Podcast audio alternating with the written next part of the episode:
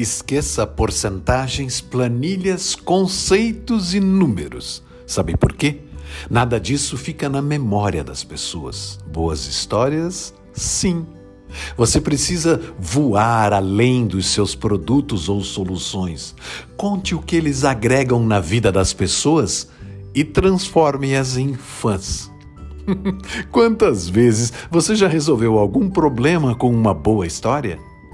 Todas as vezes que alguém visita alguma empresa nos países desenvolvidos, essa visita começa com uma apaixonante história que encanta e faz você virar fã da marca. É sobre isso que vamos falar nestes podcasts, sobre o poder das pessoas e empresas através de fortes histórias.